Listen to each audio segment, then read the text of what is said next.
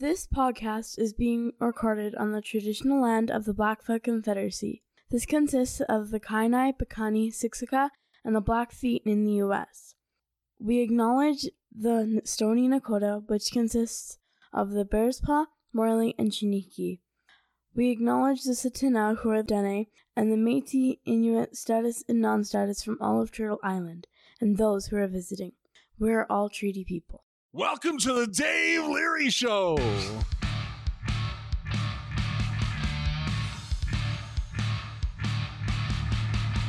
Welcome to the Voices in Recovery podcast, brought to you by Freedom's Path Recovery Society in Calgary, Alberta, Canada. Thank you for tuning in. Please remember that these opinions that are shared are those of the individuals and not of any agency, organization, or other entity, unless otherwise specified. Also, if you're a minor, please check with your parent and or guardian, as you need to have permission to listen to these podcasts. We will potentially talk about violent subject matter, sexual content, and difficulties human beings face on their day-to-day lives in recovery.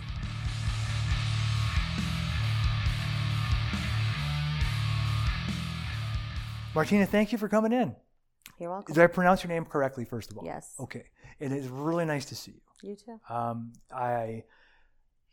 Anyway, I'm going to let you tell us your story, and as you tell it, if you if you're okay with it, I'll talk with you about it. Um, ask questions, maybe. Um, mm-hmm. But I really, Absolutely. I know your. I don't know your story at all, but I, man, I just I have always liked you since I've met you. Mm-hmm. Um, I think that you're solid. Obviously, that stands for something, right? And someone who you can, who I could probably trust, right? To talk to. So uh, thanks for coming in. Thanks. Um, despite my stumbling and bumbling. Um, me too. I'm a little nervous. Yeah, me too. I'm very nervous. I'm always nervous about what to share and what's, um, you know, mm. it's not about being appropriate, but what is like useful to other people. Yeah. Yeah. You know, and that's really about what fellowship's about and, mm. you know, giving back and just sharing how you got from point A to point B, right? Mm. So, I mean, I can sit here and tell you a sob story, but you can tell me any story with. you want. Yeah. Well, it hasn't all been, you know, butterflies well, and love. Here's what I'm looking forward to. So we were messaging yesterday, and she goes, "I'm full of surprises," and I said, "I hope, I, I bet you are." So yeah, I am. Never a dull moment in my world. Sweet.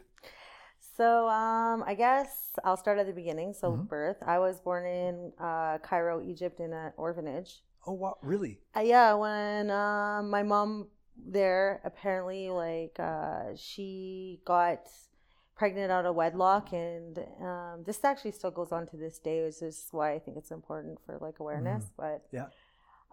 um, she didn't have a dowry. So if she would have had me, then they probably would have killed her, killed me, slaved me. I would never be worth money, and like that's how they treated women there, and still do to this day. Where's that again? Cairo, Cairo, in Egypt. Okay. In yeah, Egypt. Okay. So um, she ran away from her family and had me in an orphanage, and they told me she quote unquote died at b- giving mm-hmm. birth to me, and that's how I came into the world. I was fortunate enough to get smuggled mm-hmm. out of Egypt. I would call it that just because as I got older, I learned my true story. Yeah. Um, my, so you legitimately got smuggled out of Egypt. Yeah. My yeah. adopted auntie, uh, she gave fake birth to me and uh, got me a birth certificate with her name on it and brought me to Canada. Then I was adopted by my parents when I came here. Okay. Because my parents were, at those times in Canada, you were only allowed to want, adopt one child. Mm-hmm. And they had already adopted my sister eleven months prior and wanted another baby. Yeah. Went to Egypt, seen the living conditions for women there, and just, you know, mm. so very God sent and quite a blessing, really. No doubt. Um. So growing up, I was very, I had abandonment issues. I didn't bond to my parents. Mm. Like, I was very cold. I didn't, like, fit in. I would say, and was a problem child from like an early, early age. Started running away. Like, I think the first time I ran away was six or something. Okay. Like, I know like kids do that, yeah. but like I literally by the time of eleven, I was like running away for months on end. I want to high five you because me too. Really? I ran away like three times by the time I was nine. Yeah. See? Yeah. So I always felt like a burden on my family, mm. and I, and I never felt like I fit. And uh, you know, as I was running away in those times, I kind of got around the kids whose parents really didn't care. Mm. If you like went there and like slept over, like slept on the couch and stuff. And I grew up. This was in actually Prince George, B C. Okay. So quite a rough area. Um, by the time I was eleven, I was already smoking crack. Mm. So that was my first drug. I never like went from weed to. I just got introduced, and that was it for me for a long time. Mm. Um, I managed to force myself to get through school, but I was very much um, involved in that life, selling cocaine and using for my addiction and getting with in unhealthy relationships with mm. older men, and you know, um, living in and out of group homes with high-risk youth. And uh, you know, there was years of sobriety throughout that, but only short periods of time. I think I was sober, you know, to you know, do some youth advocate work mm. when I was like fifteen, had my daughter, and by the time she was a year, I was like full-blown, like mm. no turning back for a very long time. I moved to Edmonton and got into the sex trade. Um, at seventeen, I was escorting and uh, making a shit ton of money. Mm. Lots and lots of money, like more money than I knew what to do with. Yeah. So that also contributed to just the party continuing. Um, at that point, I turned eighteen and went to Niagara Falls. Niagara Falls was, uh, started stripping. Mm-hmm. Yeah, that was good times. Uh, what was I doing? Like, honestly. I went there with twenty dollars in my pocket yeah. off some binge with like two pimps mm-hmm. from that had been out in out west recruiting girls. And um, my friend got flagged. I was supposed to go with my girlfriend, and she got flagged at the airport for some, uh, what do you call that? Warrants? No, not warrants, uh, immigration hold. Oh, okay. So she was actually in Canada, like her papers weren't good or something. Mm. And uh, she got flagged at the airport, so now I'm sitting on a plane with like these two big black men.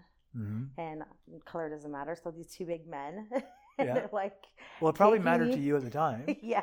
But, you know, I don't taking know. Taking me out to, you know, some across the country. Mm-hmm. And uh, that was definitely not the plan. I was planning on going there, and me and her were going to go, you know, mm-hmm.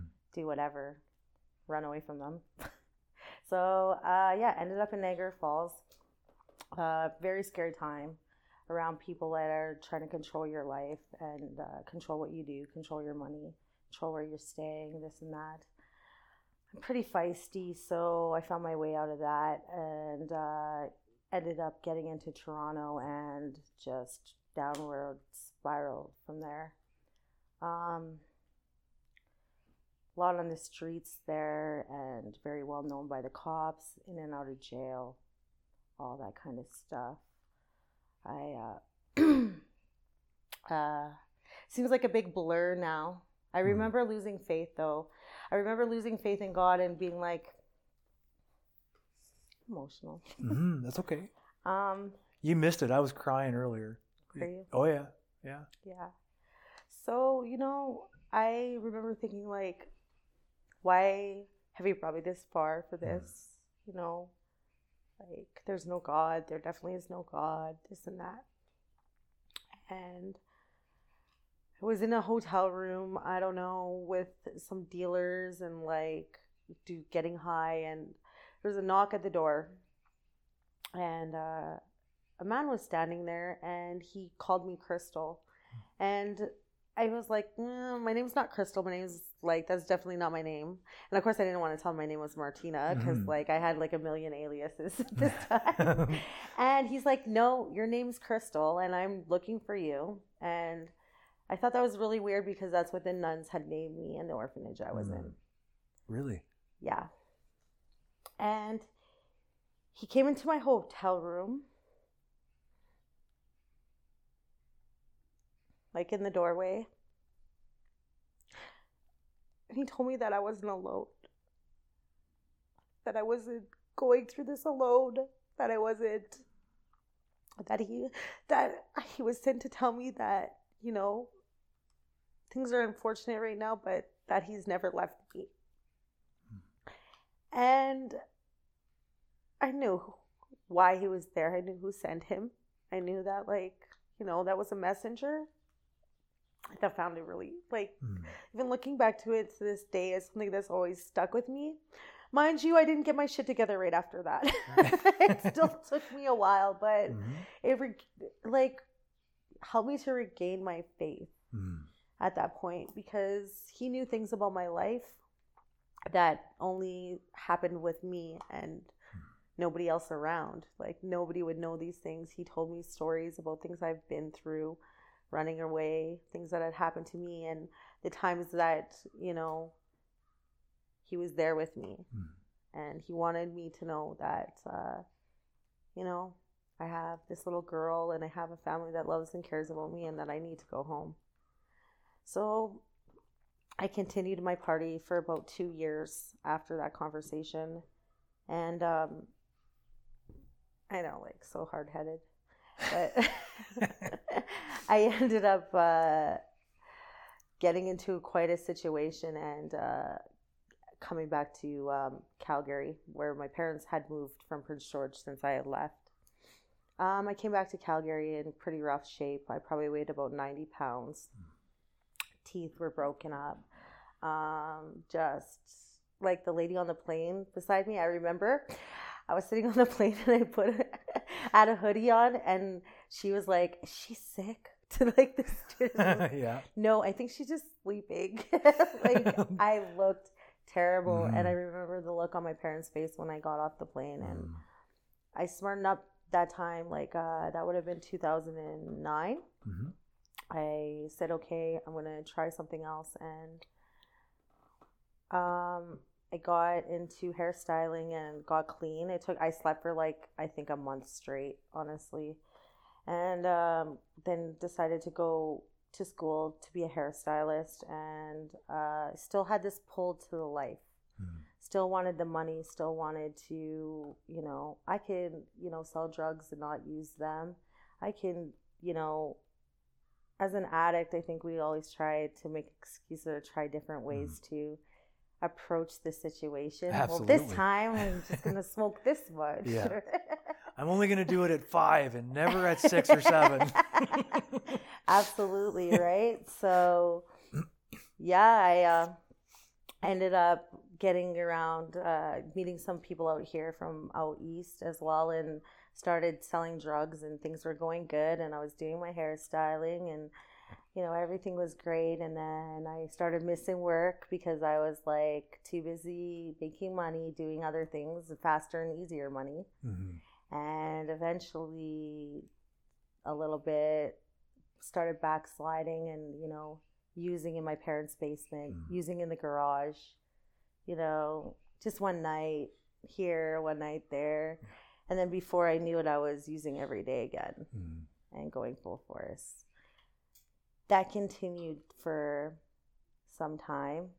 So that would have been like two thousand ten. And I ended up getting in, in the drug scene in Calgary pretty heavily and in and out of jail for, you know, longer stints now, because I've been going to jail since I was like twelve.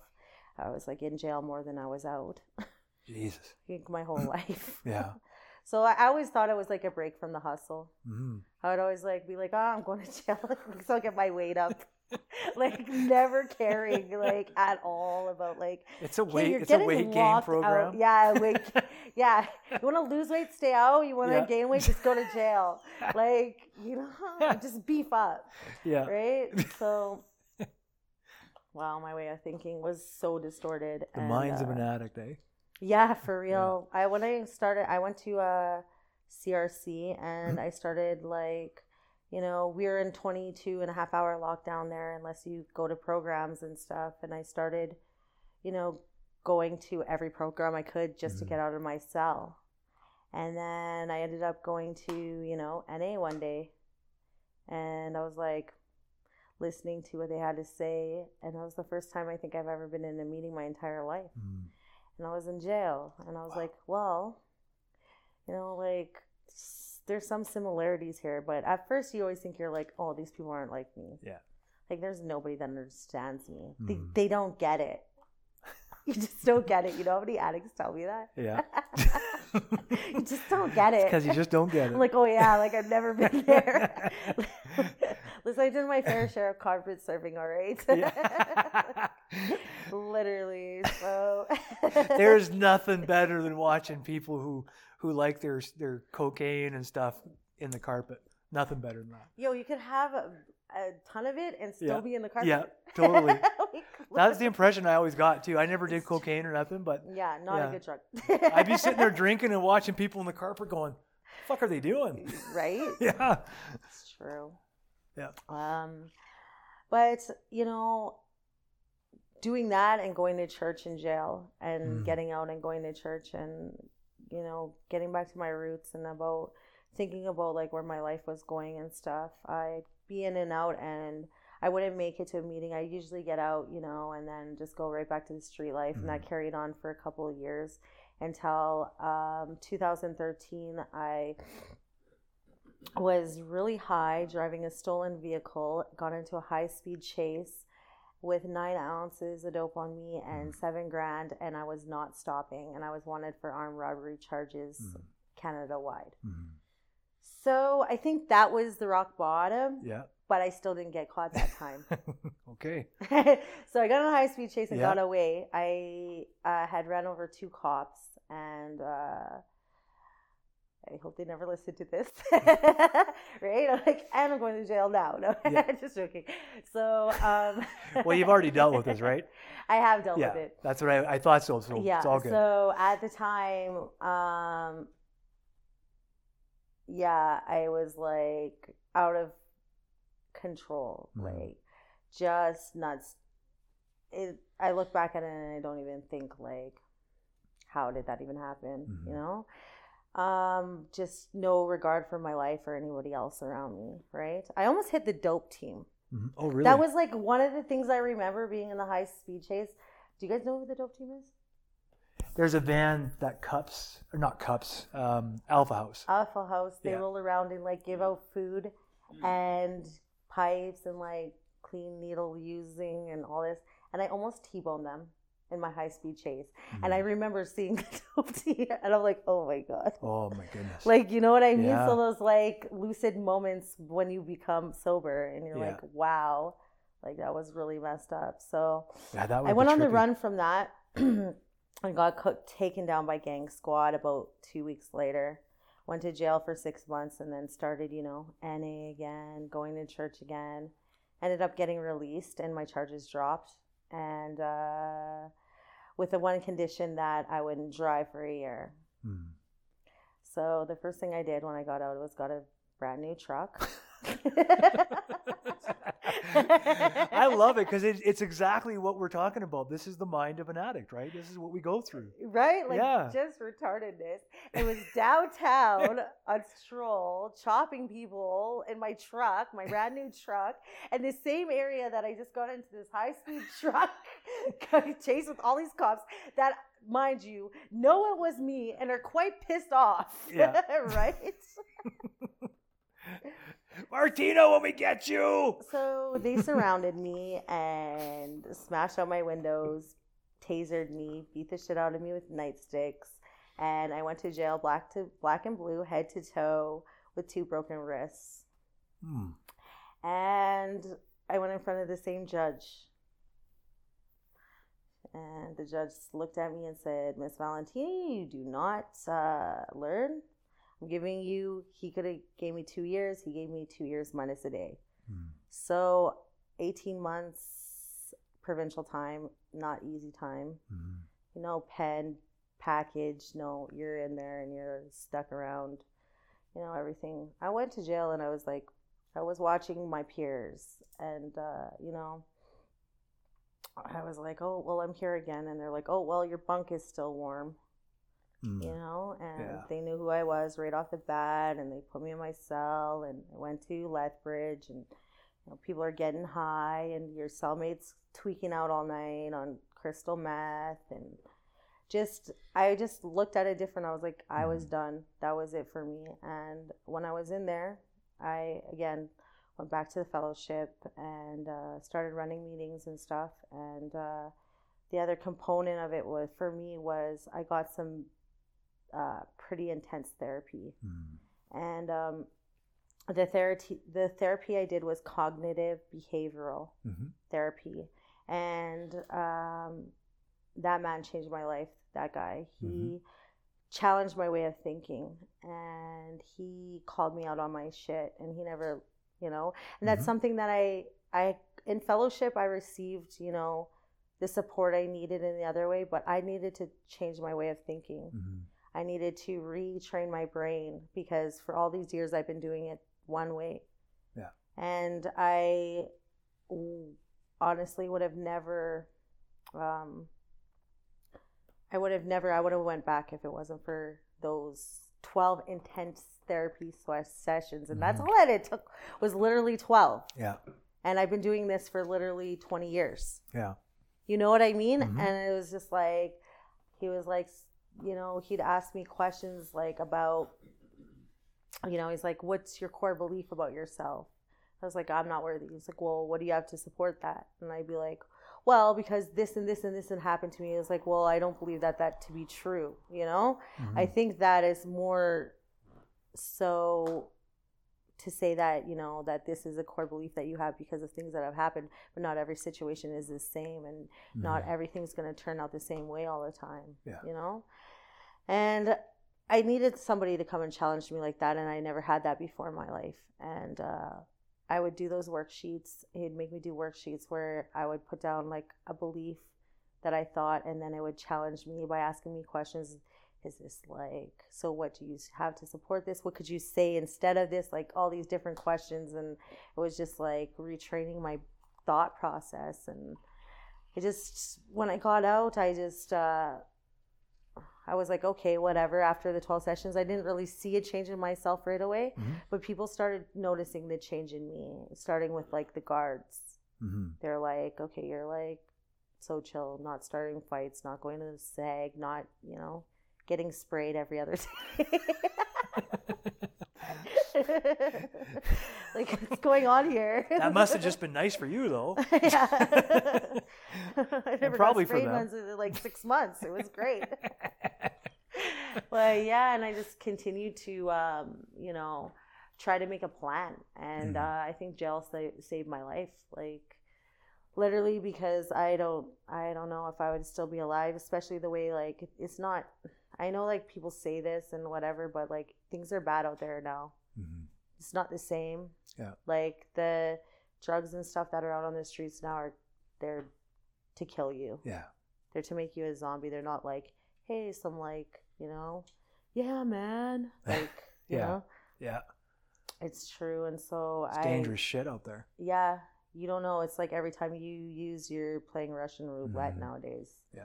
It's like you can't trust anything. And, you know, I, I got out and I, uh, I ended up going to, uh, reaching out to, well, I reached out to Elizabeth Fry when I was in mm-hmm. jail, and uh, they had sent me up into an apartment that I did have to pay for, but that they gave me like my damage deposit mm-hmm. in my first months, and they were like, here, and that was at the Mustard Seed. So if, um, I don't know, so E F R I is good for that, just for anybody that's listening that mm-hmm. wants to.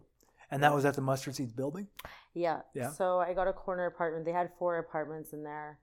Um, Elizabeth Fry did. And uh, I ended up getting into one and just hit the ground running. It did not stop. I went and got three jobs mm-hmm. and I filled up my time, and I was working eight, eighteen-hour days. And I just thought, like, if I don't have time to go on these streets, because mm-hmm. first of all, I'm at the Mustard Seed. Yeah. Like downtown, like yep. right in the center of everything, and you know, it's not a short walk. I mean, it's not a long walk to get what you want, right? Yeah. Crack Max. Yeah, I know. I was just gonna say that too. Right. So, um, I just yeah, I started working like at a gym. Uh, also chambermaiding at Travel Lodge in the mornings and uh, working at Boston Pizza as a host. So nice. Not well-paying jobs, but and all over town, two in mm. the south and one in the north. So I was quite tired every night. Yeah, no doubt. And I started that two weeks out. Mm. Two weeks out of jail, I started that, and I just filled my time with that. And any extra time I had, I went to meetings. And went to Recovery Church mm. and just tried to surround myself with that stuff. And um, yeah, it worked. Mm-hmm. And it worked quite, you know, it helped me to, uh, you know, realize that I can do something else other than what I was doing, yeah. that I am capable. Um, yeah, I got into the gym job uh, two weeks after I got out. By three months, I was managing my own location. Nice. And I mean, that's like after two years of being locked up. Yeah. And I'm still there to this day. Are you? Yeah. Excellent. Congrats. I'm actually going for the regional position. Nice. So um, I think I got it, but. We'll Here's open. Yeah. I mean, there's not a better candidate. I know that. Yeah. So I do that and uh, I go to meetings when I can. I do work two jobs. I, I'm actually in a bar now. Mm. I've been in a bar for a couple of years. It's kind of weird. I think we chatted about that briefly when I saw you last. Yeah. Yeah, because you're a bartender, right? Yeah. Yeah, I'm okay. a bartender yeah. at a strip club. That's awesome. It's just like so weird. Because like... Because one, at one day you were dancing. Yeah, and, and now, now I'm like, yeah. you guys, stop doing coke. No. Giving out meeting lists. Yeah. Oh, my God. Are you? Sometimes. You That's awesome. I if think you really need a meeting. Bad, I'm like, yeah. here, I think you need a meeting. That's fantastic. Yeah, I don't know how many friends I've made there over the yeah. years. Not many. But that's but, okay. Yeah, so I do that. I think it's far out. You've gone full circle and you're doing good. Yeah, it's just right? different to be on the other end of it and see uh-huh. actually from the other side what goes on and like what I was involved in and mm-hmm. like actually be strong enough and not have the desire. Mm-hmm. And like, uh, you know, like I've, I've been at like, yeah, almost three years I've been at the bar, and I, I've never, you know what, I never relapsed when I got out. Mm-hmm. I got out in two thousand fifteen, so wow, we're looking at almost seven years, six years? So, um, yeah. No, I, I got clean in two thousand thirteen. I yeah. got out in two thousand fifteen, so... So you've been clean almost eight years, almost. Yeah, yeah. there you go, eight years, and... Uh, Good for you. Yeah. And, and, and you know what, people who say that jail time doesn't count, I have a feeling it counts extra. Yeah. Especially if you're stuck in a cell with someone who's using, right? Oh, yeah. It's retarded. Yeah. You're like, really? Can you just go to bed? Well, like, and seriously, like, what do you do when you're, like, you, maybe you can tell me this. Not that yeah, you would want sure. to watch your cellmate, but, like, if you do meth inside your cell, what the fuck are you doing for the rest of the time? Tweaking out the window looking for guards. Really? Yes. All night. And that's it. So, like, I how, watch it. I'm yeah. like, so how much fun was that person having? I don't know. And that's the question, right? Yeah. Like, I mean, that is what boggles me about addiction, mm-hmm. right? Because I always thought getting high in jail was stupid. Yeah. I'm like, Kate, first of all, you're going to eventually run out. Like, that's the biggest problem. Yeah, that is number one. Right? Yeah. And then second, like, there's just a whole bunch of cops around. Mm-hmm. Like, it seems like a really bad idea, right? Like, it does. I mean, does. I understand addiction and how powerful it is of, to some extent, of course, but I, I that just, to me, it, it really doesn't make a lot of sense. Right. I think that's why addiction is the way it is. Right. Doesn't make a lot of sense. Well, I think it is, uh, you know, these that the drug has such a, a impact on your brain. Mm-hmm. And that... Um, I know a lot with cocaine is that, you know, it actually causes an, a chemical imbalance that makes you think you need it more than you need to, like, breathe, eat, mm-hmm. sleep, these things. Mm-hmm. Crystal meth's the same way. And that's why it's yeah. so deadly, because if there isn't that long period of abstinence where mm-hmm. you can get your, your brain starts working, like, in his normal state. Balances out a bit, yeah. It's hard, mm-hmm. you know? It's hard to... really kick it, right? I think that, you know, I always did jail time. I do six months here, nine months there. It wasn't until I had to sit down for eighteen months. Mm-hmm. And like, I mean, if it was my system, which is will never be, but if it was my system, if you get caught high, on criminal charges on the third time, I say, strike out, you're, you're gone. Mm. You're going from a year to two years. Yeah. It's the only way to to really, like, I think personally, for somebody that was as embedded in them as I was mm-hmm. into it, for you to get that enough clean time. And if you're not locked up, you're not. Yeah. And the other part is willingness, right? Yeah. Like, I struggle with this a lot. Like, I struggle with... Um, Like, I still have tons of problems. Just because I'm sober doesn't mean I don't mm-hmm. have problems.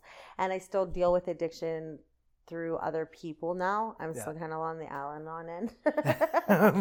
That's but, good. Like, I've had intimate relationships with, you know, men that have that are, you know, using behind my back or, like, mm. going back to that. And, you know, scary, some scary situations has happened. Mm. Like, when I got out of jail and I was, was um, you know, coming out to be sober and stuff, I went to, you know, the Elizabeth Fry house and got back with my boyfriend. Three months later, I was living in a house with thirty keys, mm. staying sober, you know, like mm-hmm.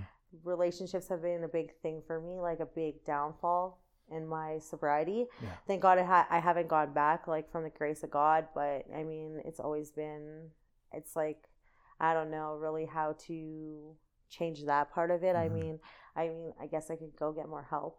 But you could, yeah. yeah, you know, like, I am figuring it out. It's just like, um, yeah, I haven't made some good decisions around that mm. even recently, to tell you the truth. But um, yeah, I have managed to stay sober. Mm-hmm. That's the big Clean. one. Yeah, that's the big one, because then you can learn the other stuff, right? You would think. Well, you know what? I'll I'll be honest with you, Martina. Like, for the first ten years of my sobriety, I was a mess. When it, especially when it came to relationships, right? I was still um, having relationships like I was having drugs. They were short-term, all problematic, always toxic, because I didn't want them to last, right? So, right? That's the thing, is like, I started to think subconsciously mm-hmm. that the reason why I can't have a positive relationship is because I really don't want one. Mm-hmm. Yeah, and I, I I don't think that's impossible. I think that's possible. I know, but right? it, for yeah. you, you say that. So yep. how did you go from that to being in a in a relationship? Yeah, yeah. It was it wasn't my doing. That's how it happened. So, like, it was basically a result of just doing the work that we've been told to do, right? Like step work, whatever else, and mm-hmm. go to counseling as I need it, because I do that too. I I can't I can't I have a, a dual diagnosis, right? So I have severe depression, so I'm medicated and I have to get treated for it. Mm-hmm. Um, as well as my addiction. So there's this stuff going on. But the idea is, is what the fuck, where was I going with that? How did you get through? Oh, the relationships. Yes. I had to hurt enough. I know, it's the brain. Like, it's too many drugs, too much booze, whatever it is. But it's legitimately, I had no choice but to continually try and figure it out, right? Just like you're going through right now, and thinking, feeling like you're pretty, like, I'm not going to put words in your mouth. This is where I was coming from. I am not getting this. It's not working. I'm not getting better, because that one area would not get better, right? It just wouldn't. Part of the, the pro- obviously part of the problem for me was I kept going back to it, right? I kept going back to the well and only going in for short terms with people, right? Um, I mean, people probably called me short-term Dave at a certain point in my recovery, because if it was a relationship, it was all about fun for me, right? It wasn't about building something with someone else, and it wasn't about that until the other stuff. I don't know how. I think you... that I think that goes along with trust, though, yeah. and like when you're in this like world for mm-hmm. so long, where you just you're like, yeah, I gotta put myself first, and mm-hmm. I don't know about building with somebody else. So yeah. I'm kind of there, I think, and I think that it's easier if I have somebody that's a little bit, you know. I always think it's like this. Okay, so like for my instance, right. Somebody that's coming from a life that's similar mm-hmm. to mine. And then, like, I have this, like, great doctor chasing me. Mm-hmm. And I'm like, you're boring and lame and kind of corny. And I can't really stand you. Mm-hmm. But I'm just going to go over here to mm-hmm. this, like, problematic dude that's like, yeah, I'm out on parole, you know, been clean six months. Like, it's just so crazy. Like, it just, like, do you know what I mean? Using drugs on the down low, mm. carrying guns, and, you know, like, this is, like, what I'm attracted to. And then meanwhile, in the background, mm. there's this, like, beautiful man that I'm like, uh, okay, whatever, like mm-hmm. go away. Yeah. That's like literally it, my life. It's like a, it's, well, we get into the same habits, Martina, with people as we do with drugs, right? Right. And places, we get into the same habits. Like I was always picking girls who I felt, this was not true, this is what I told myself, that I felt needed me, right?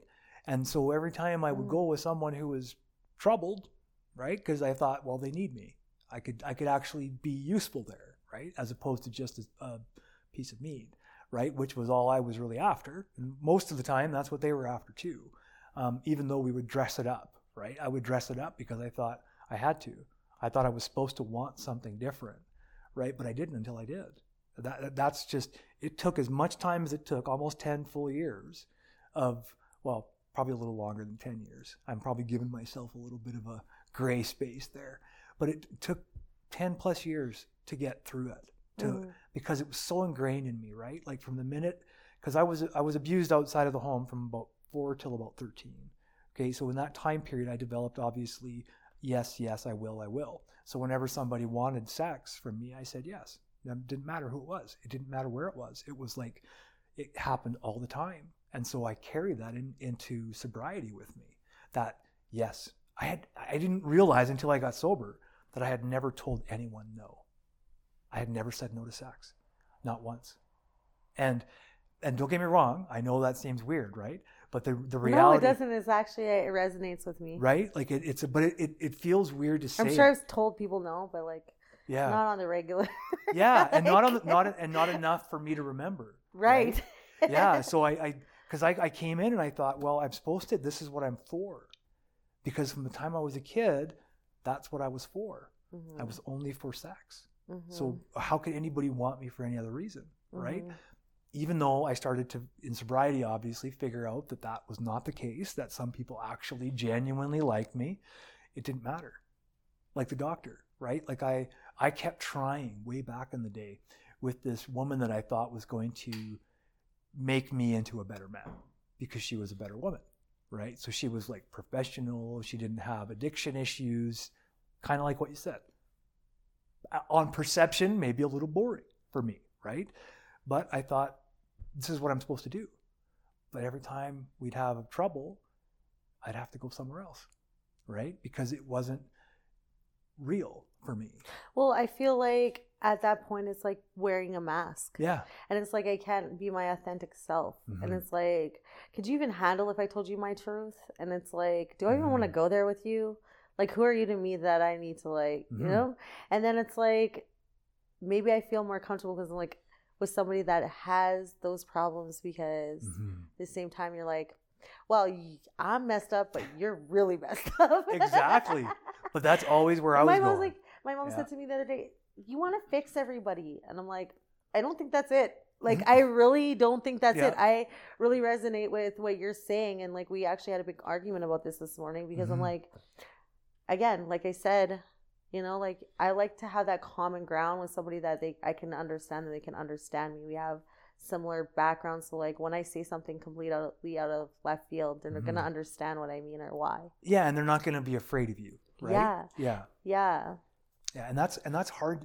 It is hard to find in different environments, right? Mm-hmm. It's easy to keep going to the same well when that's where we've gone. And but I mean, don't get me wrong. I'm not trying to say it like it's an easy choice because going to the same well is comfortable. But you know, right? I get that. But do you know what it is? It is. It does come down to choices mm-hmm. at the end of the day. Yeah. You know, and it's like. And that's the truth of it. That is the truth. That's like. Yeah. Honestly, am I going to do this again? And like yeah. sometimes I'm even going into these things and I'm knowing.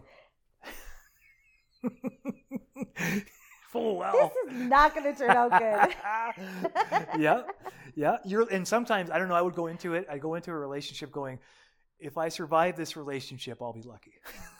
Like seriously, I'd go in Literally. knowing, like on the first this one this one. Oh my God. Do you ever one, tell yourself, well, you know, it could work out. Yeah. Have I ever said that? No.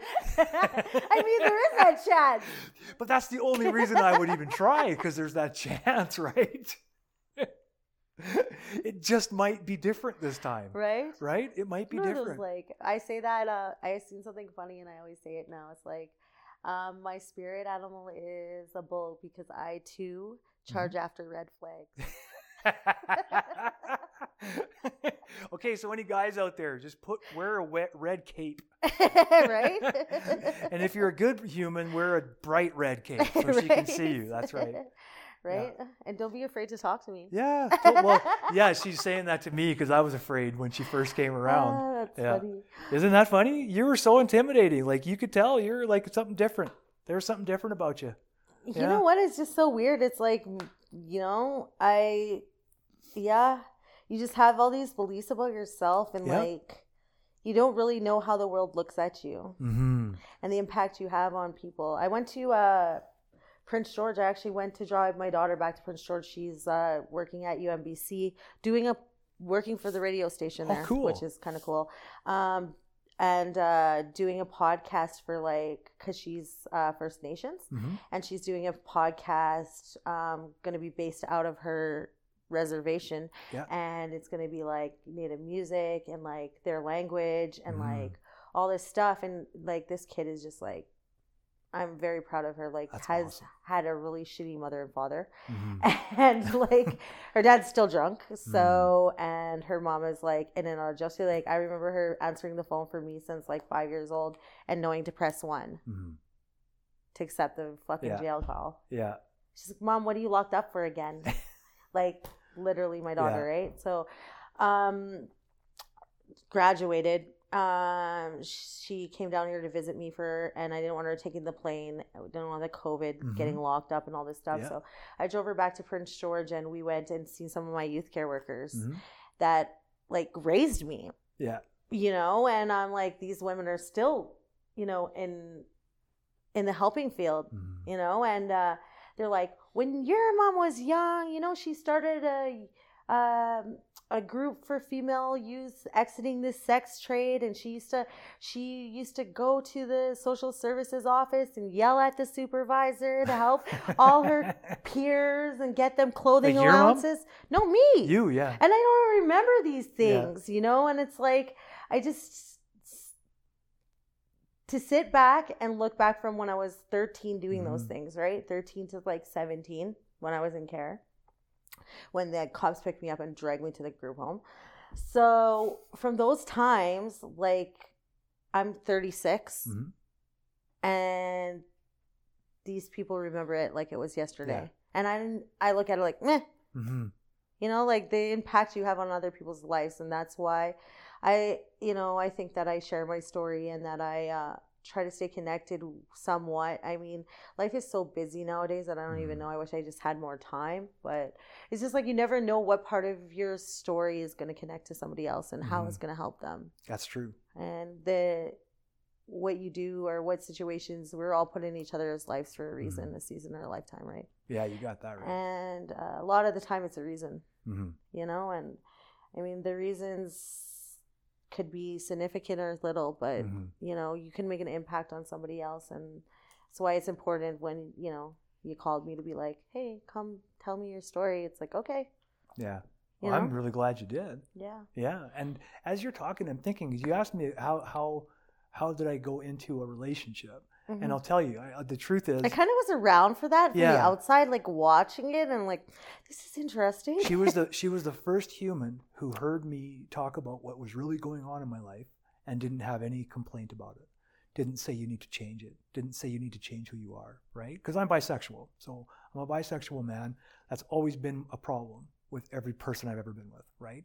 Ex- well, not every person. I've been with lots of people who were liberated, and they were not against it or anything. But every person I've actually dated, got into a relationship with.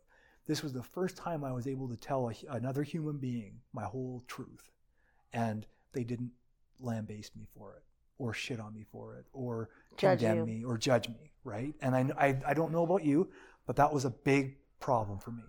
That's a big reason why I never let anyone get really to know me, was because I knew that if they did, they would judge me. And so I just chose to walk away instead, right? Instead of tell them the truth. But to me, that was the difference maker, was becoming comfortable enough with who I actually am to tell that truth, mm-hmm. finally, right? And say, I, you can't do anything about this because there's nothing wrong. This is just who I am, right? Much like other people who they, they are who they are, right? Um, it never occurred to me to judge people, but having always been judged for those things, when I would t- talk about them, I slowly stopped talking about it, right? Because everybody wanted to change, change you. Because if it's a girl, they want you to be with them. And if it's a boy, they want you to be with them. And so everybody wants you for their thing. And the reality is that's not how I am. And, and it might not be who you are. I don't know who you are, like the whole of you, but I, I can totally relate to saying, well, am I really going to take the time to tell this person my story and then maybe have them judge me? Why would I do that, right? But that, it's like, even beyond the judgment, it's like, mm-hmm. it's like, are they worthy yeah. of my story? Totally. Are they worthy of like me to be like, I know that kind of sounds weird now that I'm saying it, but like, so I feel I'm like, oh God, like, go live your sheltered life. Like, kind of like, I feel very jaded mm-hmm. in that way. Cause I'm like, you know, I don't know. And I'm in a corporate world now mm-hmm. and I'm trying to step up in this corporate world and I'm just like a little rough around the edges, mm-hmm. as you can see. Um, I mean, I don't get that sense at all, actually. I don't. Really? I get the sense like, that you're probably doing a hell of a job. I'm an H R nightmare some days. I bet. And like that's what I, H R needs. I know, but I don't think they want me to do it the way I do it. So like now I'm like going into interviews and I really want to be blunt and mm-hmm. be like, so you guys are like totally fucking up over here and, mm-hmm. and I got to yeah. be like this, like, you know, so I'll send you flowers. Well, you but you're you're so charismatic. I bet you you could deliver the messages that you need to deliver without having to use a hammer, right? Well, I don't know. I just think it's my go-to. Yeah. Well, it has been, right? The yeah, hammer. I mean, yeah. But like, um, I, this is what I'm told. You are a great boss. You're the best boss mm-hmm. I've ever had until we piss you off, yeah. and then we know. Yeah. And as long as we're doing what we're supposed to do, it's fine. Mm-hmm. But if something happens, and I just want to be like, more productive in that way instead of being so like, because I don't know, I have a team, right? Mm-hmm. I have a team and I have young younger adults working for me, younger than me, and I kind of go street on them a little mm-hmm. bit because I'm like, this is my team, and if mm-hmm. like you did this on the streets, I'd smash you out. Yeah. And like you can't do that in the corporate world. No, no. They definitely frown on that. Yeah.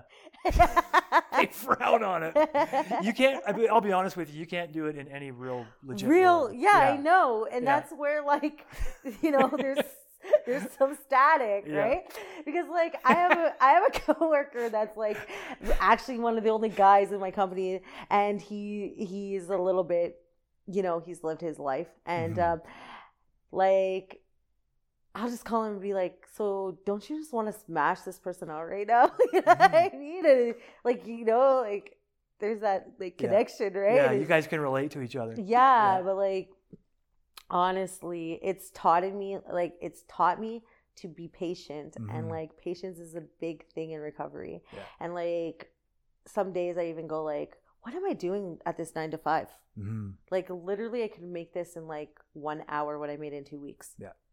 You know, there's always that, like, thought in your back of your head, mm-hmm. like, when you're into that world for so long that I could just Is go it back. Pretty persistent to that thought? Um, eight years, and I still have it yeah. at times. Okay. Like, COVID was really hard for everybody, yeah. right? And during COVID, that was, like, a true testament of, like, well, what are you going to do?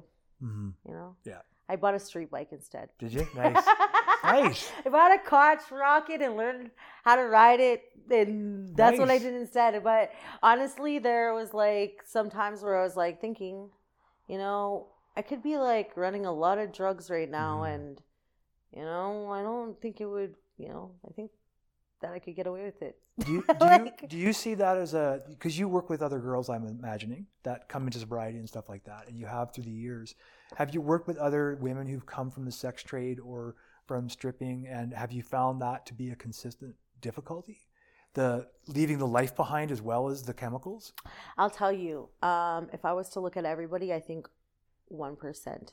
If mm. they ever went there, I think one percent can actually make it. Yeah. Actually. Really, hey? Yeah. And um, I've, I've been around a lot of women, mm-hmm. like a lot of women. And I mean, it gets more closet and it's more like, but it's very acceptable in that lifestyle. Mm-hmm. And like the club lifestyle, and like, you know, they'll be in the club and they'll be in the massage parlor. Mm-hmm. So they're, you know, they're just, yeah.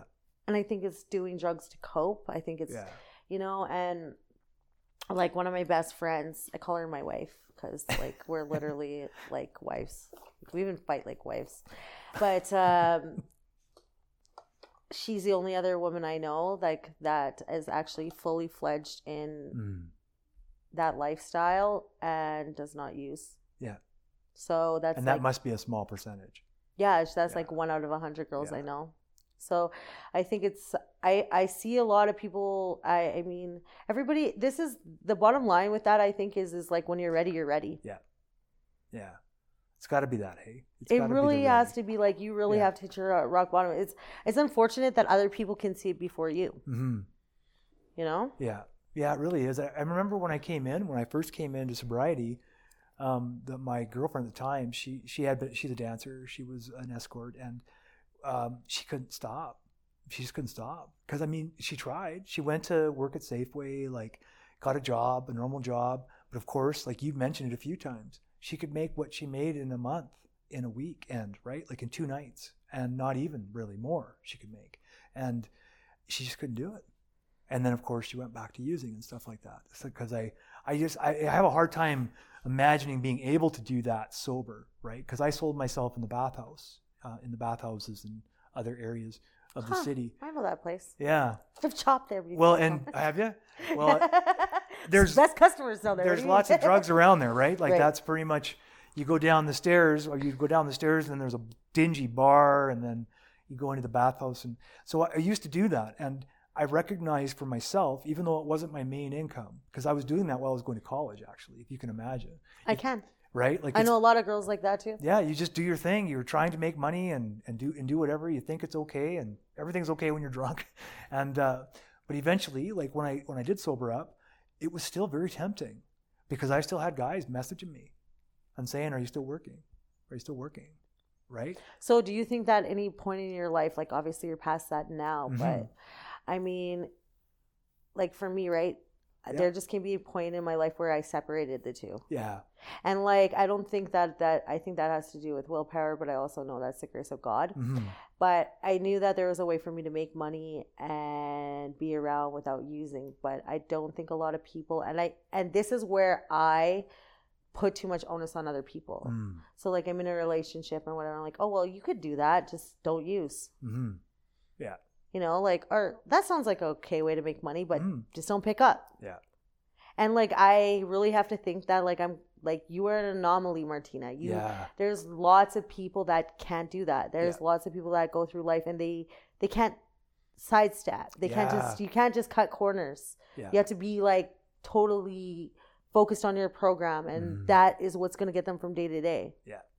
And I think time is another thing to do mm. with that. Then I, the more time you're away from it before you, you think like, okay, if I was a drinker, if I'm getting sober, I'm not going to go sit in a bar. You would think. Yeah. Right.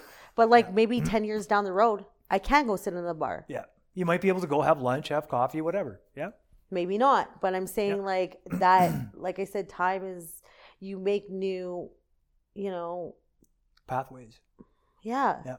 Like me, who thought I could be working in a strip club at the same place I was getting high in the bathroom in. Yeah. Like, yeah, totally. You know, and and I, I think it's very mature of you to recognize though that like that's for you, that mm-hmm. works for you. That might be very dangerous for someone else, right? Yeah, I I see it in front of my eyes yeah. be dangerous for somebody else, and for other people, and I'm just like, well, it's just a choice. Mm-hmm. And yeah. then I see that judgmental part of me, right? Yeah, you're just making the choice to go because essentially that's what the, we're doing. Yeah, right. And like, well, that's what you want. Yeah. Right. And then that also goes back to like, well, maybe you're just not done yet. Yeah. And you that's know, true. A couple yeah. rounds. Right. And, uh, you know, it's really hard when it's people that are close to you that are doing that mm-hmm. and like going back and, and, and dying and dying. Yeah. Yeah. Because people are dying now. Yeah. Yeah. It's serious. It's not the same out there, man. No. I mean, I guess they were always dying, but like they're dying at a rapid pace now. Yeah, I think at the rate, the the, the escalated rate of death is has increased quite a bit. Well, you know, I'm talking to, I was talking to a girl that I grew up in group homes with the other day. She actually is running her own group home now. And we That's used to, awesome. I know, like, trust me. And we were the hellraisers. Like yeah. we, we burned down our group home like three times. What? We, bur- we burned down our group home three times. We like one time like beat up the staff. Locked Wait, I'm not laughing. Basement. Sorry out there. I'm not laughing at. Yes, I am. I'm laughing at. It's we pretty funny. Beat up the staff and like stole the van keys and all the petty cash and like yeah. locked him in the basement and like took off. And got high speed chase. So like, how you survived, right? I don't Holy, know. Yeah. I know how I survived. There you go.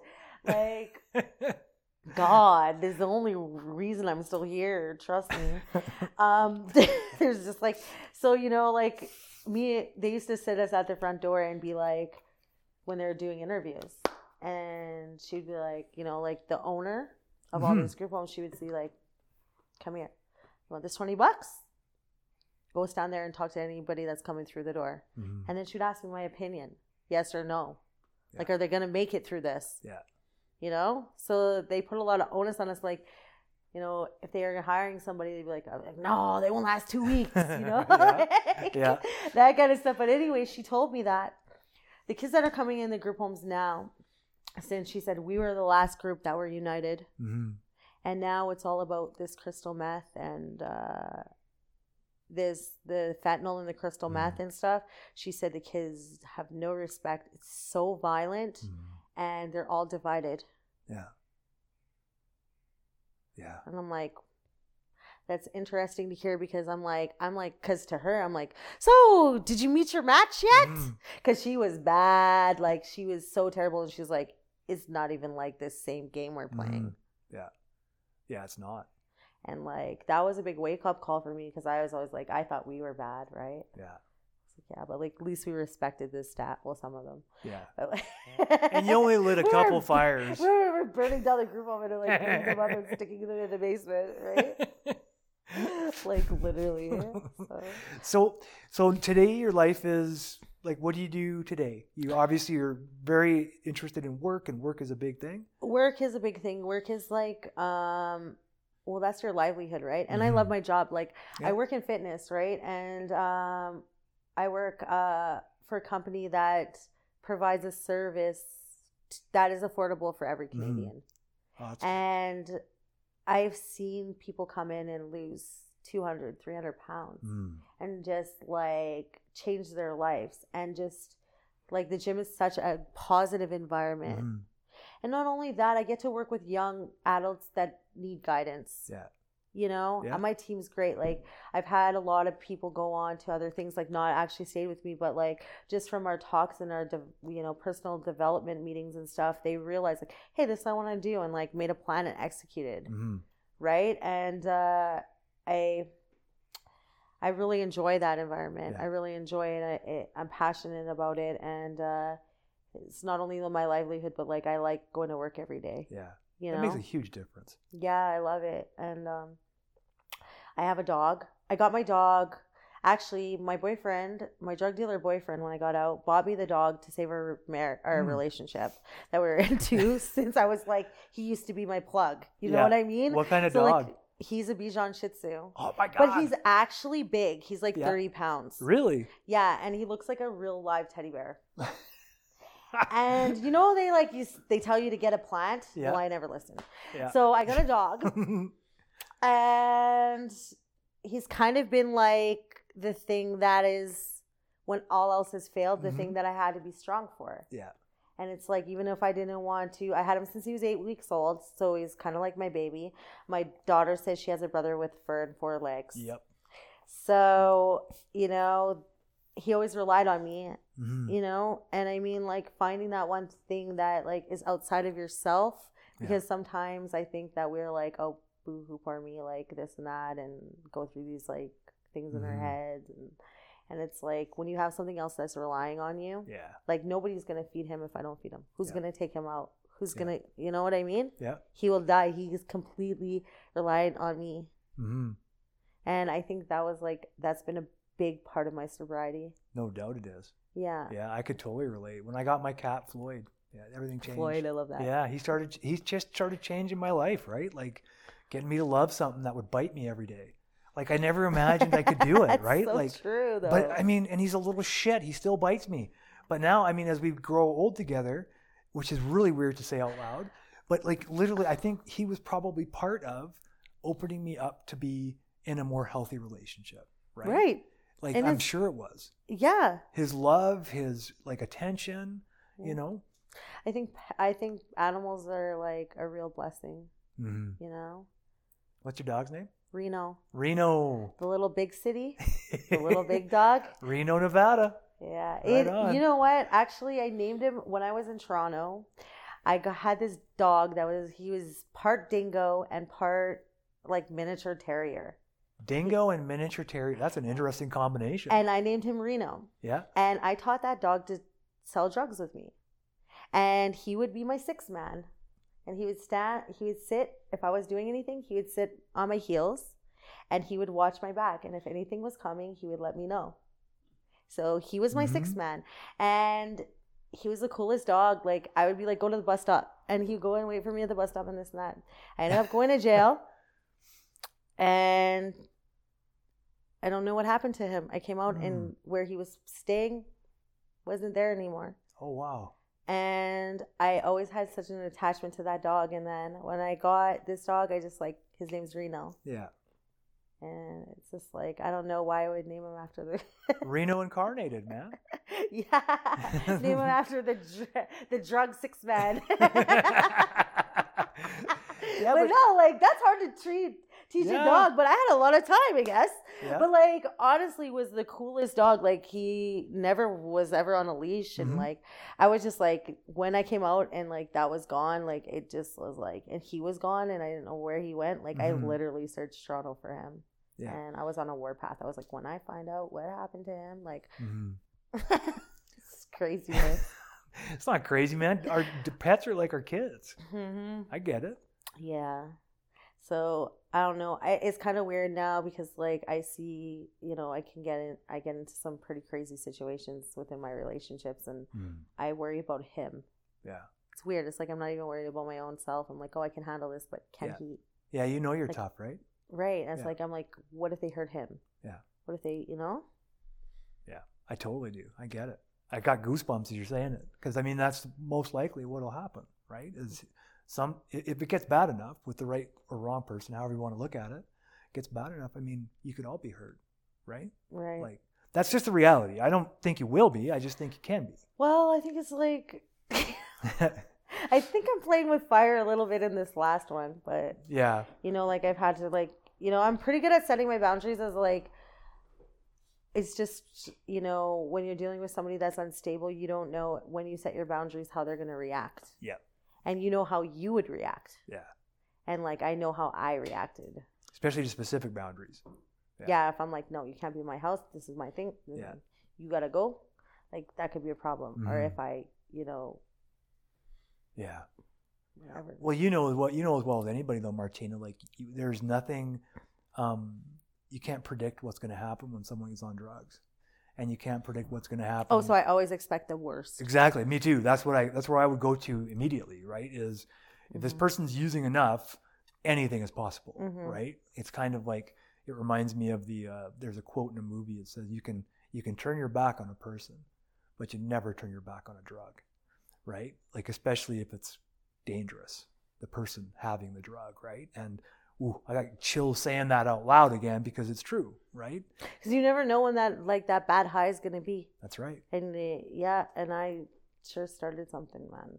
And like, the thing is, this it's like, and another thing about getting sober and getting out of that life is like, there's this fine line between like, you know, still having this street mentality, mm-hmm.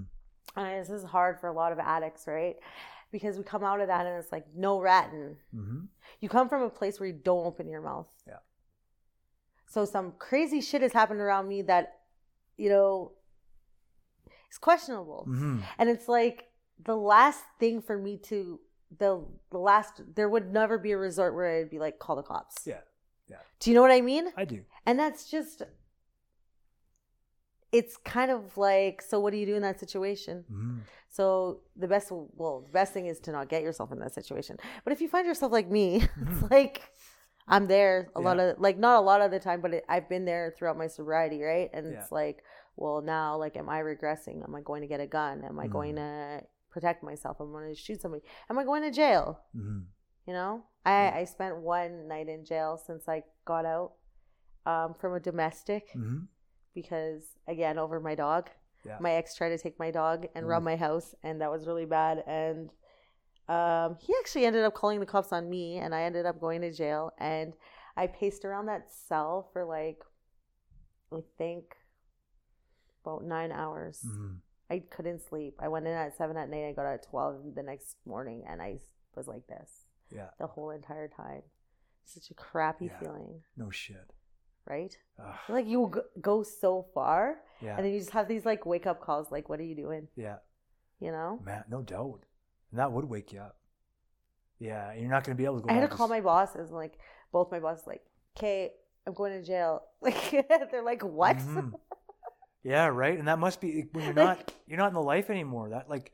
To call your legitimate bosses and be like, it's I have to. It's like I'm to... calling the freaking plug. Yeah, yeah. Like, yo, uh, we'll be able to reload till tomorrow. Like, yeah, it's a different. Can you go ahead and open the gym in the morning because I'm getting locked up? Yeah, like, it's a totally different animal, right? Yeah. So like, yeah. being sober isn't all the answer, right? Nope. And I, I think, much. I think you're gonna be, you're fine. You're gonna, you're gonna work it out because we all have to do that for ourselves somehow. Reconcile ourselves with that old life. And it's different for each of us, how we reconcile it. You know? Yeah. Yeah. I know it can be done. And I know you, I know you can do it. Like, I think I'm doing it. I'm figuring out yeah. some stuff, right? I'm sure like you before, are in the process. Before it would be like, you know, like completely blinded to it. And now mm-hmm. it's like, am I playing with fire here? I think so. Yeah. So like there's the recognition, right? And there's certain things that go on that you can see. So it is like, again, about choices, right? Yeah. And that's pretty much it. But, you know, like, no matter how bad life gets now, mm-hmm. I'll never use. Yeah. Like, it's just it not your thing today, right? It's just not my thing. It's yeah. just not my thing. And, like, I don't have a desire to use. But that I think that comes with the amount of sobriety I've had. Mm-hmm. Agreed. You know, it, it gets easier as you give it time and, like, just, you know, it's like stopping and, like, everybody says play the tape to the end. Well, you know, sometimes we glorify mm-hmm. what had happened in the, you know, like, it was so great. We were doing this and this was going on and, like, you know. Yeah, that's the trouble when you play the tape to the end and it's the same old tape, mm-hmm. right? The same old tape. And, of course, that'll just get you the same old thing, you mm-hmm. know. Yeah. It's like I had to ask somebody the other day, um, well, I want to do it my way. And I said, well, how has that worked out for you so far? Mm-hmm.